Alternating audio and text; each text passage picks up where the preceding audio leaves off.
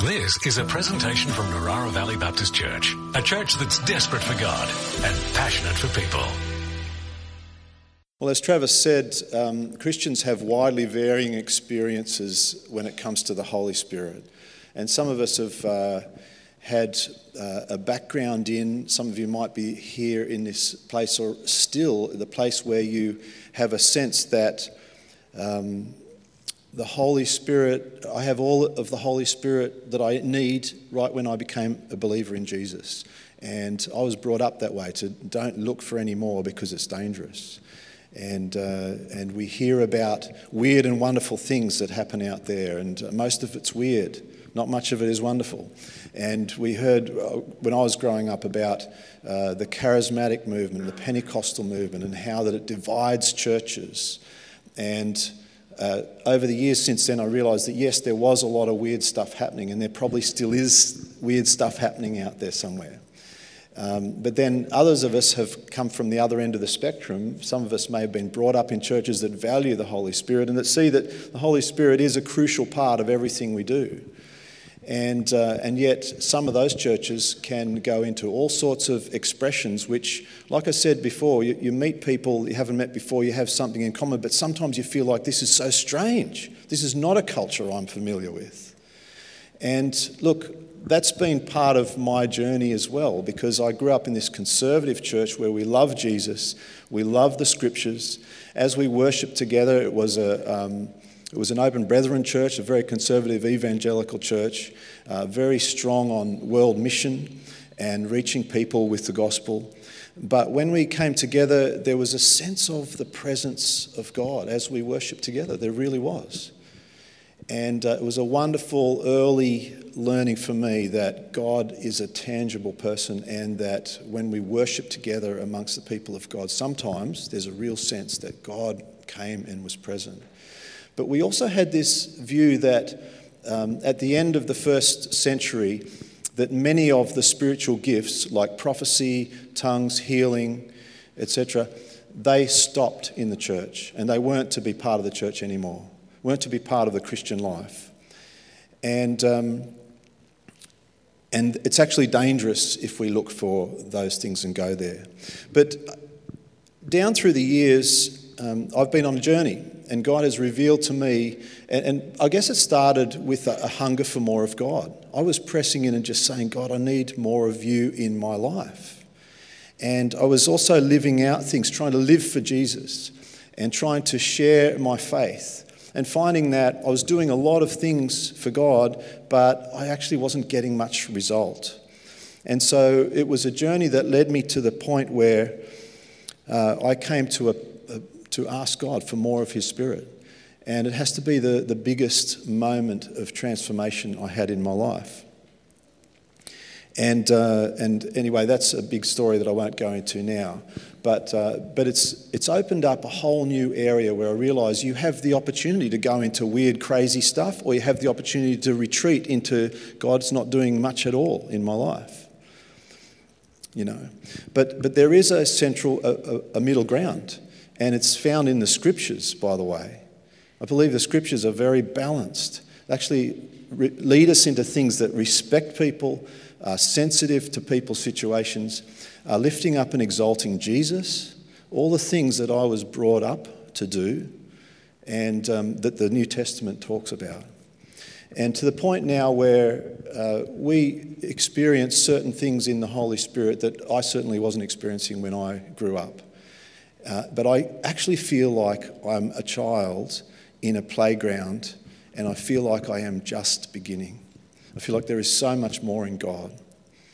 But one day, about um, one, one period of time, about uh, well, over 10 years ago, uh, we were in ministry in a, a church and that suddenly came to an end in a very painful way.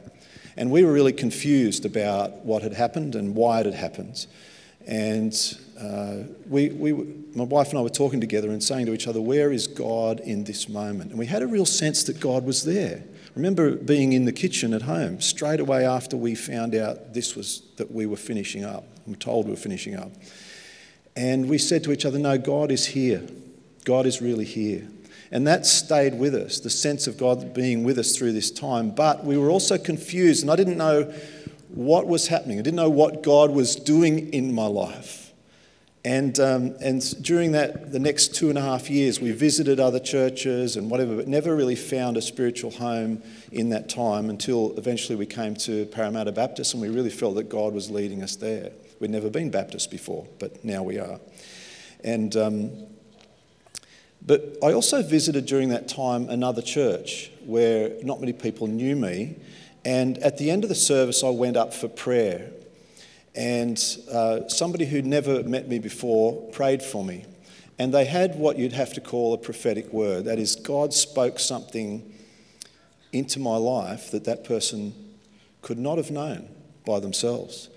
And at the end of this, and I actually got a transcript of it, and at the end of it, he said this in his prayer The Father's got you in a new place.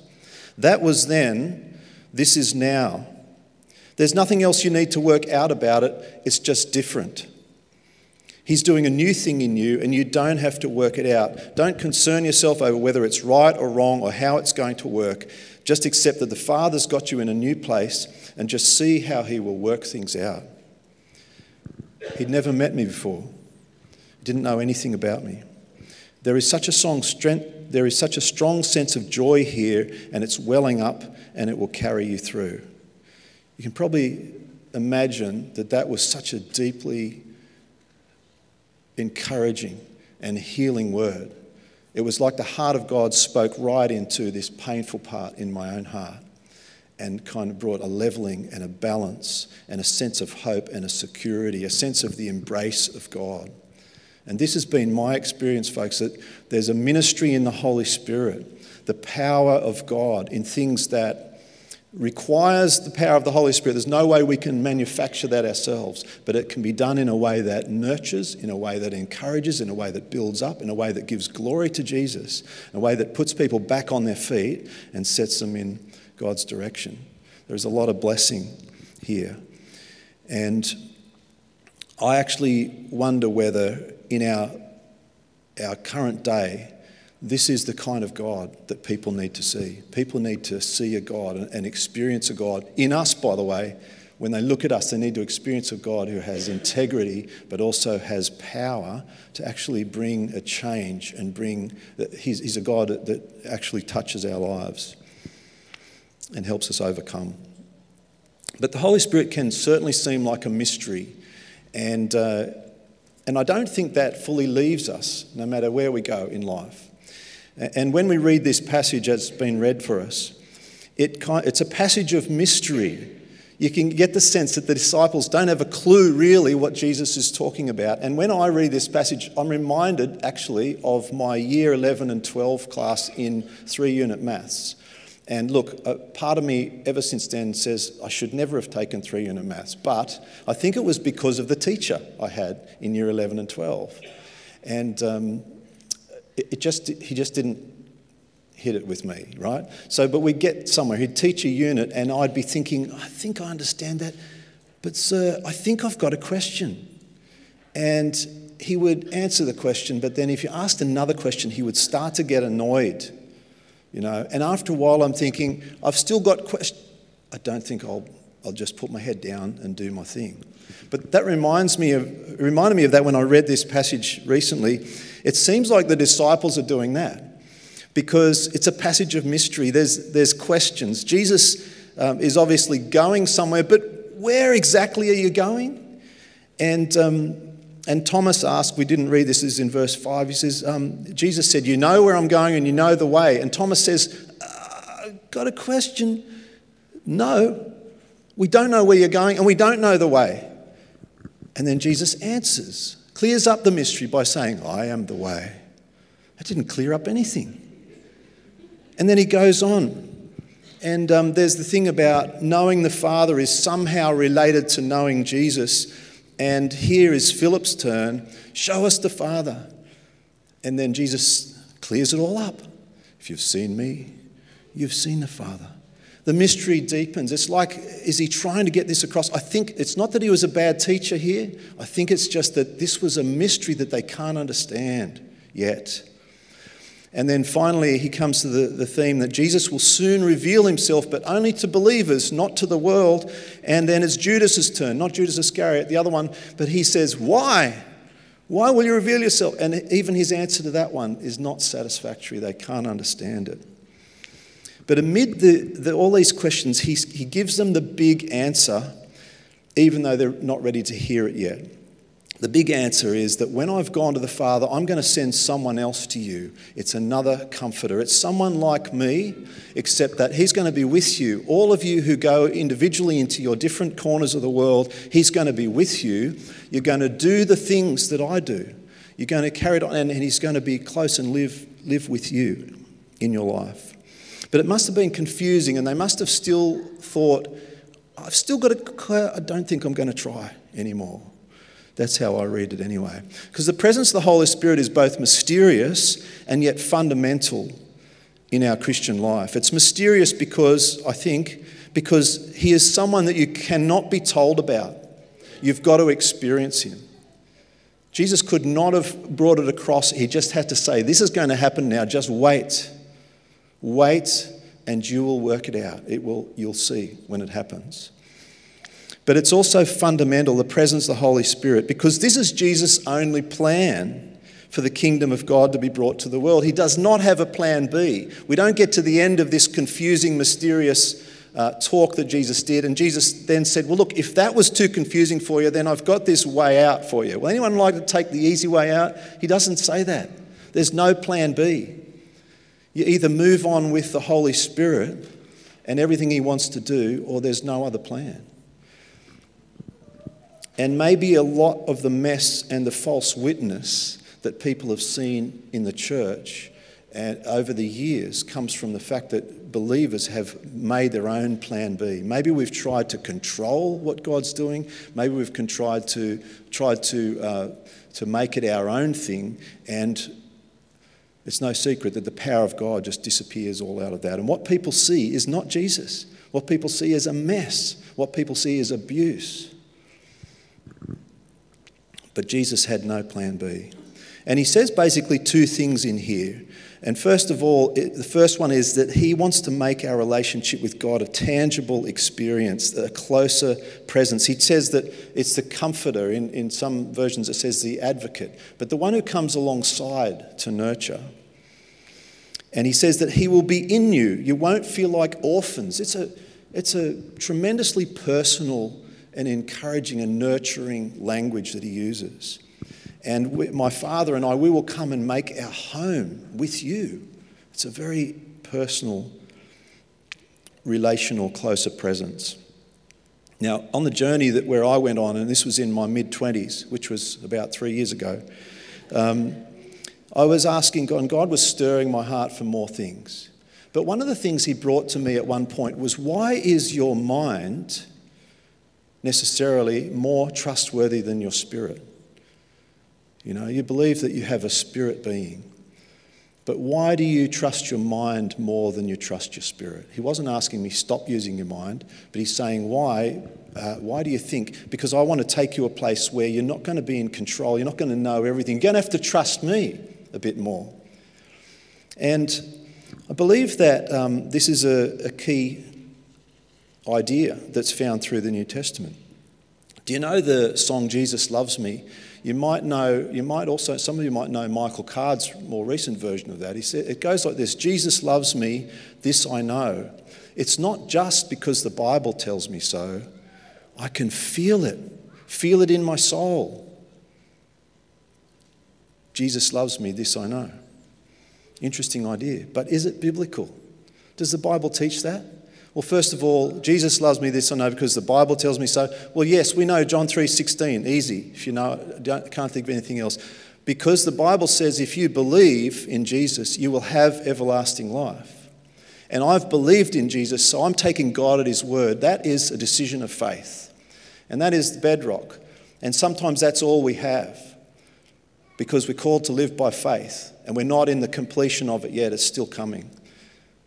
We walk by faith, not by sight.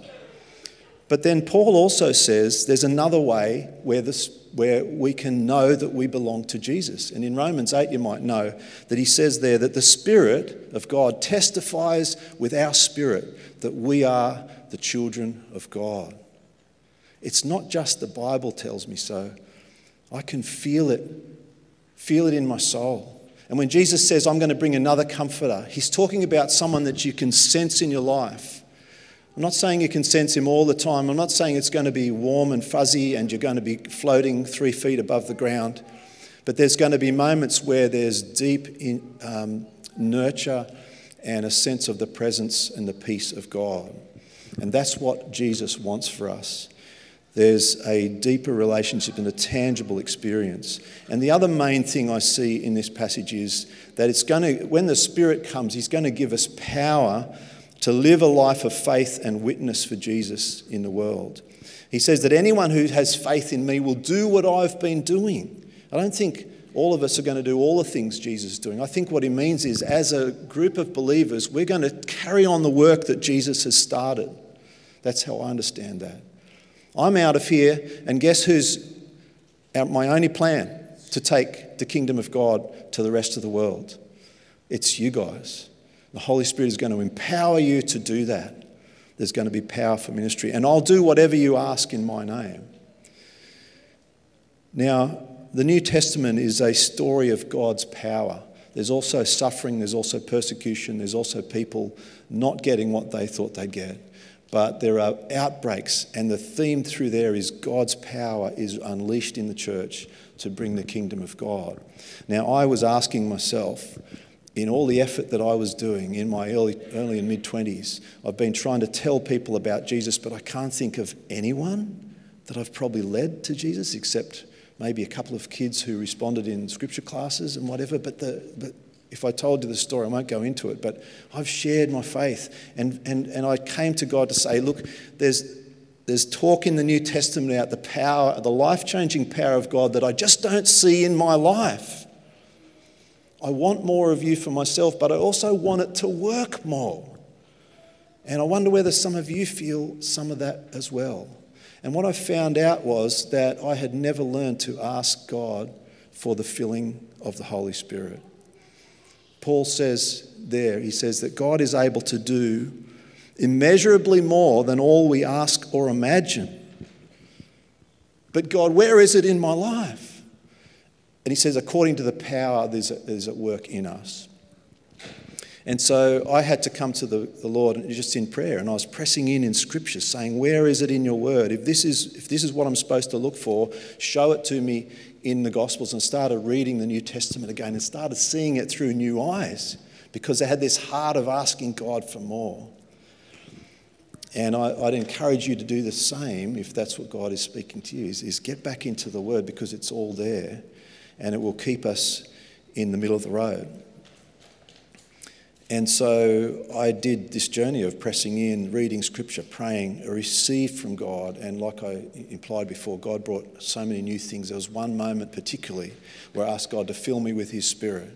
And I was scared. I had to say, God, take away my fear because I might speak in tongues and I don't want to.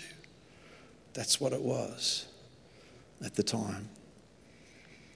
Now take away my fear, and then look, whatever you want, I'm going to trust in you. Now fill me with your spirit. It was, I felt like the night 10 years earlier where I got saved. I wanted to get saved again. That's how it felt. I was trusting my life to God. And I think that's why He allows this to be a mystery and they're going, I just don't understand. And he's going, Yeah, this is a journey, and I'm going to take you there. You know what? We don't graduate from Jesus to the Holy Spirit. We don't graduate from worshipping Jesus to worshipping the Holy Spirit. We don't graduate from praying to Jesus to praying to the Holy Spirit. Jesus is saying, this is the, this is the next stage. You're going to complete the things that I've started. And when we exalt Jesus, we welcome the Holy Spirit to come and to do his thing in our lives. In our course in Life in the Spirit, we look at a lot of Bible teaching, and this is our foundation But we also aim to touch into the mystery aspects of knowing God and inviting the presence of the Spirit to come and touch our lives where we need Him to do so. But one suggestion, as I've said, if you sense you'd like more of the Holy Spirit in your life, whether you do this course with us or not, whether it's the right time for you or not, can I encourage you to get back into the New Testament? This is a hard copy version, by the way. Something about a real book sometimes, isn't there? I think. I'll read the other one as well. But ask God, you know, if, if you're calling, if you're stirring, if this is you stirring me, would you show me more about your spirit that I need to learn out of the Bible? Um, write down what you learn and ask God to bring it alive in your life. Maybe ask someone to pray for you on this as well. And we would love to pray for you, Frank and myself, at the end. And um, if you'd like to, we really, uh, Frank prays for anything that moves, basically, if he gets half a chance you know. Because this is what happens when when god does stuff and he shows you your spiritual gifts and i'm sure plenty of you are moving in those as well. But don't you just love moving in those? Don't you just have a sense that wow god wants to touch people and wants to bless people? And uh, i will travel places to let that happen. And that, we've only traveled short distance today but we'd love to, to pray with you. And um, when god hands us a mystery why does he hand us a mystery I wonder whether it's an invitation for us to seek out the answer. We, go straight, we want the answer straight away. God wants our hearts. We want to be able to control it and to understand it. God wants us to be able to let go and to trust Him. And He promises that when we seek Him, we'll find Him when we seek with all our hearts.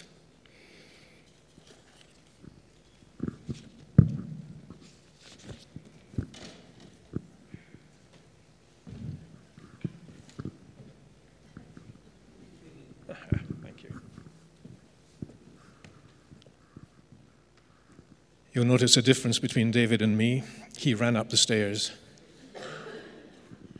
Well, good morning. 1972 was a, uh, an awesome year for me. Uh, Trish and I were living in Wagga. We had two young children, and, uh, and I was quite happy in that, uh, that place, but I was, I was a victim. I was a victim of a couple of guys who, uh, who knew me and, uh, and they badgered me to go and attend a, a, weekend retreat. Now, I just wanted to be a nice guy. I just wanted to be, uh, to be a good person, living by the golden rule. And uh, I went along somewhat reluctantly. But at the end of the, uh, the end of the weekend, at the very last moment, I gave my life to Jesus. And something happened in that, in that very moment. God sovereignly filled me with His Holy Spirit. I didn't know what had happened to me, but my life was transformed. I was filled with a joy that I had never known, and I was filled with a knowledge of Jesus and his presence that was, in a word, unreal.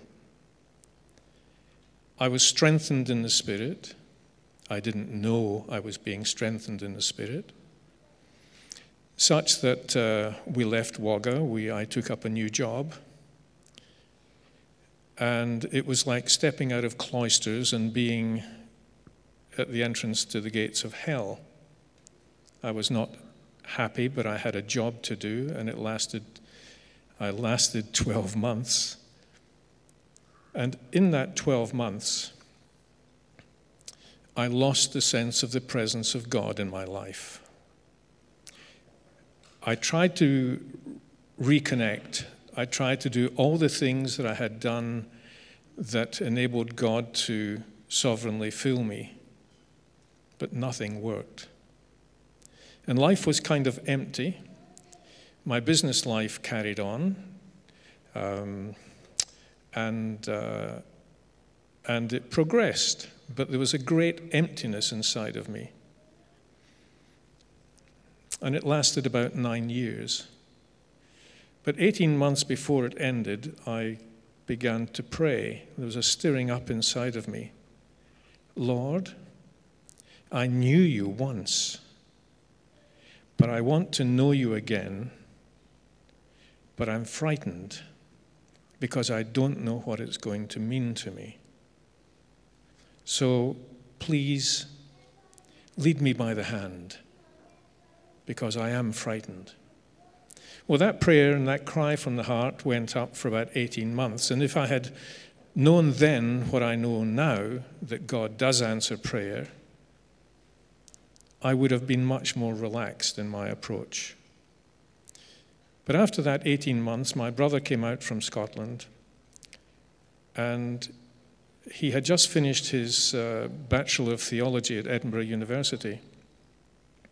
And he came out with stories of the workings of the Holy Spirit, how people had been healed, how people had been raised from the dead. And I was intrigued with this. And I soaked up the stories that he was telling me and encouraging me and bringing me hope that perhaps once again I could know Jesus as I had known him in 1972.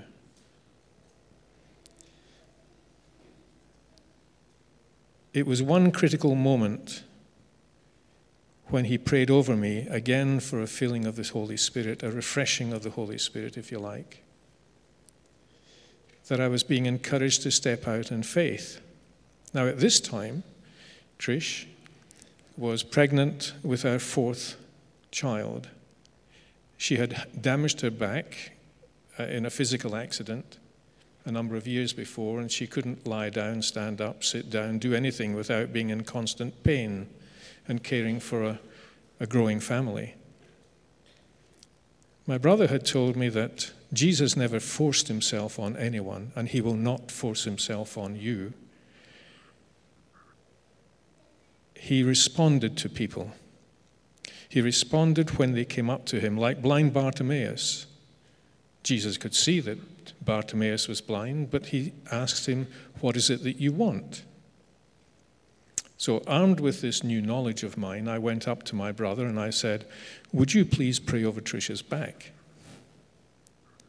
And in that moment, he said, No. Now, guess what thoughts ran through my head at that point? I've been conned. How quickly can I get rid of this fruitcake from my home? But his next words shook me to the core. You know what to do, you do it. Well, I didn't want to. I didn't feel up to it, and no, I didn't know what to do. So I picked up my Bible, walked through to the bedroom where Trish was lying on bed. It was the only place where she could get some relief from the pain. Our relationship at that time was um, difficult, shall we say. And uh, I wasn't expecting a, uh, a welcome from her. So, with one foot in the bedroom door and one foot pointing down the hallway to escape quickly, uh, I said to Trish, Would you like me to pray over your back? And she said, Yes. That wasn't the answer I was really hoping for. So I laid my hands on her back and I addressed my prayer like a letter to Father, Son, and Holy Spirit. A very short prayer asking the Lord to heal and lift the pain from Trisha's back. And for good measure, at the end of it, I signed it in Jesus' name, and with a good measure of a qu- very quavering, praise God. I took my hands off Trisha's back and like an idiot, I said, Well, how's your back? Expecting that uh, that's how it works. And she said, Well, it's still as sore as it was when you put your hands on. And that's when I discovered that faith and emotions uh, are not always the same thing, because my emotions began to go into that thing called a tailspin. And I thought, oh, but she interrupted my thought process and said, Well, where you laid your hands, there's still a sense of warmth, a deep warmth, but it's on the inside, it's not on the outside. So it's not of your hands. So that's when my praise to God began to go into the, the really important area of gratitude. In the morning, when Trish woke up, no pain. And that was my first experience of having been refilled with the Holy Spirit, reconnected to Jesus, and seeing prayer answered. And David is quite right. I'll go anywhere to pray for people. And that led me into a transformation of my life where I had only wanted to be a good person, but the hunger inside of me was to know more and more and more about all this exciting thing of walking with Jesus and doing what Jesus has done. So, went to church on Sunday, yes. Not much talk of the Holy Spirit there, as is the case in most churches at the time. Went to the healing service at St Andrew's Cathedral in Sydney on a Wednesday evening. Now, you had to get there early at that stage of its development. 600 seats, but it was standing room only with 10 minutes before it started. And that was where I was able to pray for many, many people. And at the cathedral, we, we gathered together and we purchased a property called Golden Grove in Newtown, which was a healing ministry center. And there we were praying for people with deeper needs. There we were seeing God working many miracles. But let me tell you about one of the miracles that happened in, in the cathedral itself. And it's the silence and it's the beauty of God that takes place in all these things. He operates so silently, and we and I have to be attentive to the attitude of gratitude towards what He is doing, even when I don't see it happening. A lady came to the cathedral. She had suffered from crippling arthritis for decades. She had been a music teacher, a piano teacher, and her hands were, were, were in splints because the arthritis had caused them to, to bend and cripple. Her feet were the same. Her spine was the same. She wore a neck brace. She wore a, a, back brace. When she went, she rarely left the house now. Her life had been so constricted. And her husband, when he did take her out, would drive so gingerly as to avoid every pothole, every lump and bump in our streets and roads, to the point that he was very attentive but she came this night. She had heard about this. And one of, the, uh, one of our congregation had herself been healed of arthritis. So she was, uh, she was instrumental in being called forward. And what I'm talking about here is that sometimes God gives us gifts uh, where He talks about gifts of healing. It's plural. And this lady who was called forward uh, had a, one of her gifts was a gift of healing uh, of arthritis. And so the prayer was, was done at the appropriate time in the service. Nothing seemed to happen. And then the lady was examining the, the roof of the cathedral with its vaulted ceilings and all the decoration that was up there. And then she realized that I can't do that. So she took off the neck brace and found that she could move her head. And she was beginning to get excited because she couldn't feel pain in her hands either. So she took the splints off and her fingers came back to normal. Her spine straightened, her toes uncurled. God answered so quietly, so graciously, and through giftings of healings. God is willing to give us gifts, good gifts. We don't need to say, God, I want this gift or that gift. he's got sufficient intelligence to know what we can carry and what we can, can work with. Roll the story forward a number of years, and I was, uh, I was retrenched from a uh, very well paying job in merchant banking, and I, uh, I had had to sell my home, take my children out of fee paying schools, put my mother into a nursing home. Uh, we were down to no money in the bank, and I knew that as a banker, it's a bad thing to write dud checks. One afternoon, I said, Lord, I've got all these bills to pay. So, what I'm going to do, I believe that you are my provider. So, this is what I'm going to do. And I was talking to myself to boost my own faith as much as anything else. I'm going to write these checks.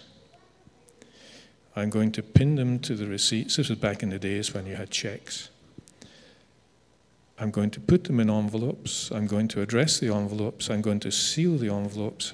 I'm going to put stamps on the envelopes. And in the morning, I'm going to post these because my trust is in you as my provider.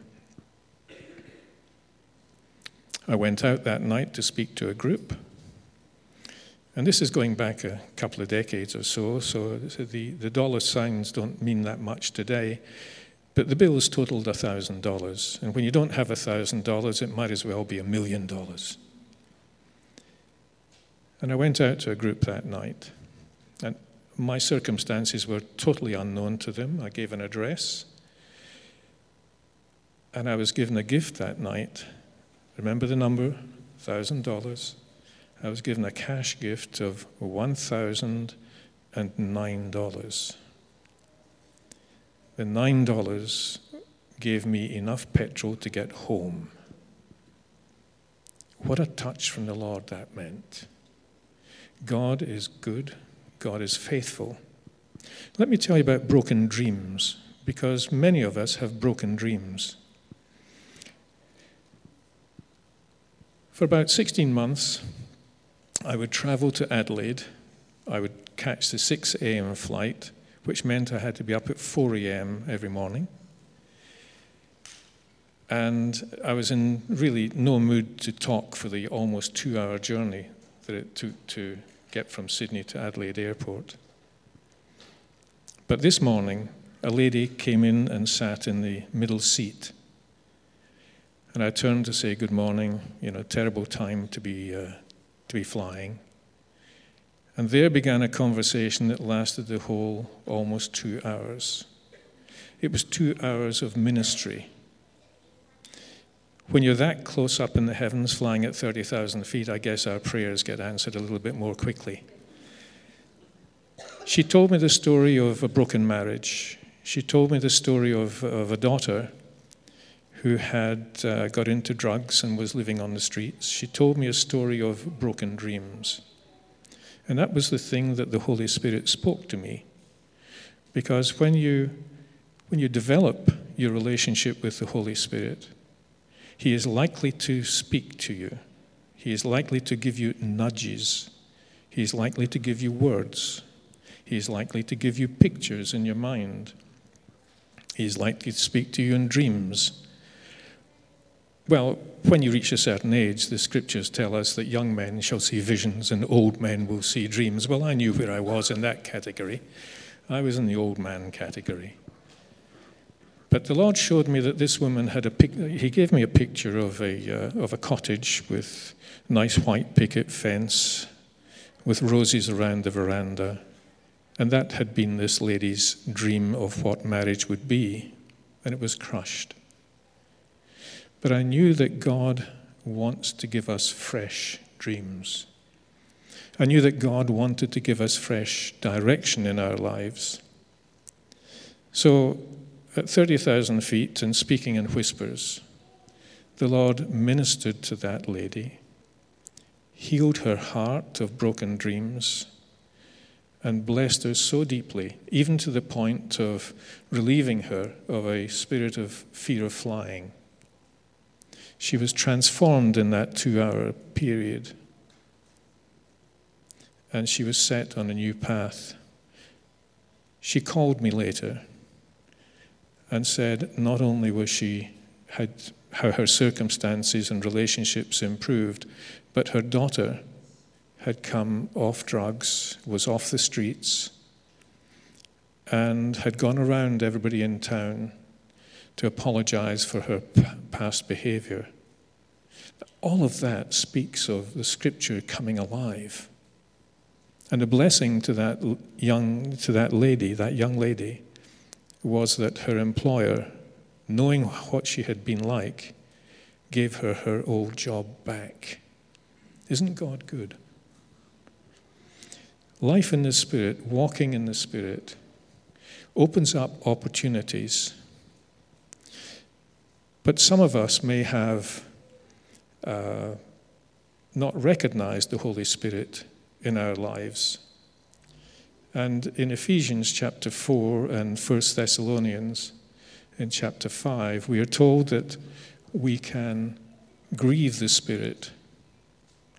We grieve the Spirit through unconfessed sin, an accumulation of small sins, an accumulation. That's it. We can grieve the Holy Spirit to the point where we can't hear Him again. In 1 Thessalonians, we are taught that we can quench the Holy Spirit. How do we quench the Holy Spirit? We don't recognize Him. We don't use His gifts. We don't listen for His voice. So, those are two ways that we can not hear from the Holy Spirit. Those were ways that, uh, that I experienced during that period between having been sovereignly filled the Holy Spirit and then being refreshed in the Holy Spirit. Accumulation of not using the gifts, plus unrepented sin. So it's when we clean ourselves up that we can hear again from God's Holy Spirit. Because the Holy Spirit is here to elevate Jesus. He is there to not take the glory for himself, but to pass the glory on to Jesus. And it's Jesus who does the work of ministry. So we have prayer, we will travel. We are delighted to pray for anyone who would like to come forward for prayer at the end. And we would love to see you take part in life in the Spirit, even if it is out of curiosity. But if you know someone who would benefit from it, be like those two friends of mine who badgered me and harangued me to attend that seminar, that retreat seminar in 1972. Encourage people. Jesus is alive and he loves us. This has been a presentation from Narara Valley Baptist Church, a church that's desperate for God and passionate for people. To continue the conversation, we invite you to join us Sundays at 9.30am and 5pm or on our website at www.nvbc.info.